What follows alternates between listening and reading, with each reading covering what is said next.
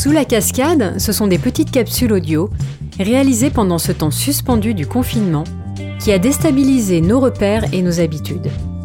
Ce changement a engendré de fortes peurs et même du désarroi, mais nous avons aussi tous constaté une certaine euphorie ambiante autour de nous, voire du plaisir et de l'effervescence.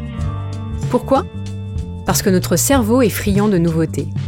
Il est stimulé parce qu'il ne connaît pas. C'est ce qui lui donne envie de créer. Quand on arrive à passer le chaos des chutes d'eau, se cache parfois sous la cascade une grotte mystérieuse qui éveille toute notre imagination et stimule nos sens.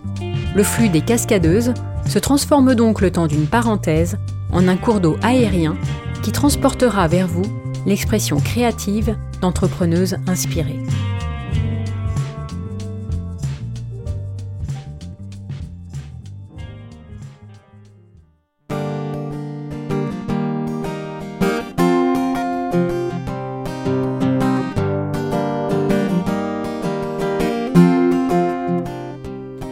Silently in the down, it's freezing me inside more than it's cold outside. You're not mine anymore. There is nothing left to say. I feel like an ice stalactite in a river of tears.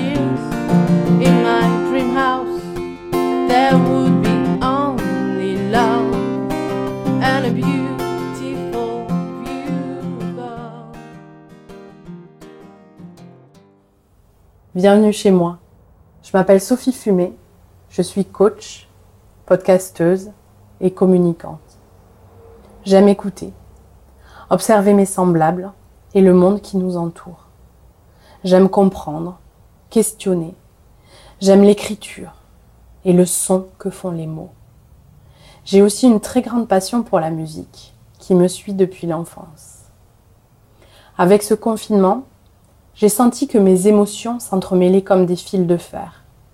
Et il était très difficile pour moi de les démêler et de mettre des mots justes dessus. J'ai vécu comme tout le monde l'effondrement de mes projets. J'ai signé un contrat de travail quelques jours seulement avant l'annonce du confinement.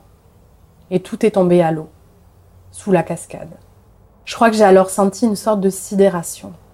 Passé cet instant figé, j'ai commencé à écrire un épisode de mon podcast Respiréose avec ma collaboratrice Emma, dans lequel nous mettons des mots sur ce qui nous arrive, par le prisme des neurosciences, de la philosophie, de la psychologie positive, mais aussi de l'art. Nous donnons aussi des outils pour aller vers l'acceptation de la situation, sans quoi il est difficile, voire impossible de booster notre créativité. D'un point de vue personnel, j'ai des jumeaux de 4 ans et demi et un mari qui est caméraman dans l'armée de l'air, ce qui fait qu'il est très souvent absent, et ce n'est pas toujours évident de gérer seul. Alors la continuité pédagogique pour moi, c'est aussi facile que de marcher sur l'eau avec des poids aux pieds. En fait, il faut avoir beaucoup d'imagination.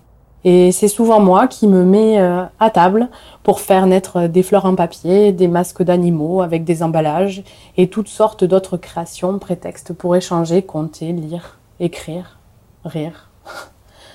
Quand mon mari prend enfin le relais, je me mets dans ma bulle. La musique est un refuge pour moi, et ce confinement est une mine d'or de beauté et d'inventivité musicale.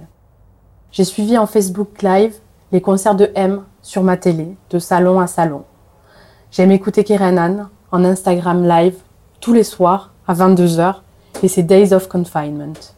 Benjamin Biolay, lui, berce nos cœurs et nos oreilles chaque jour, avec une chanson différente et une interprétation acoustique unique. Pour les amateurs de musique classique, il y a aussi les vidéos de Gauthier Capuçon que j'adore.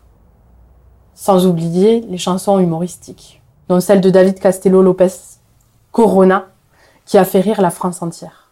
Et enfin, il y a toutes ces œuvres musicales qui sont co-construites entre personnes confinées dans des endroits différents dans le monde entier.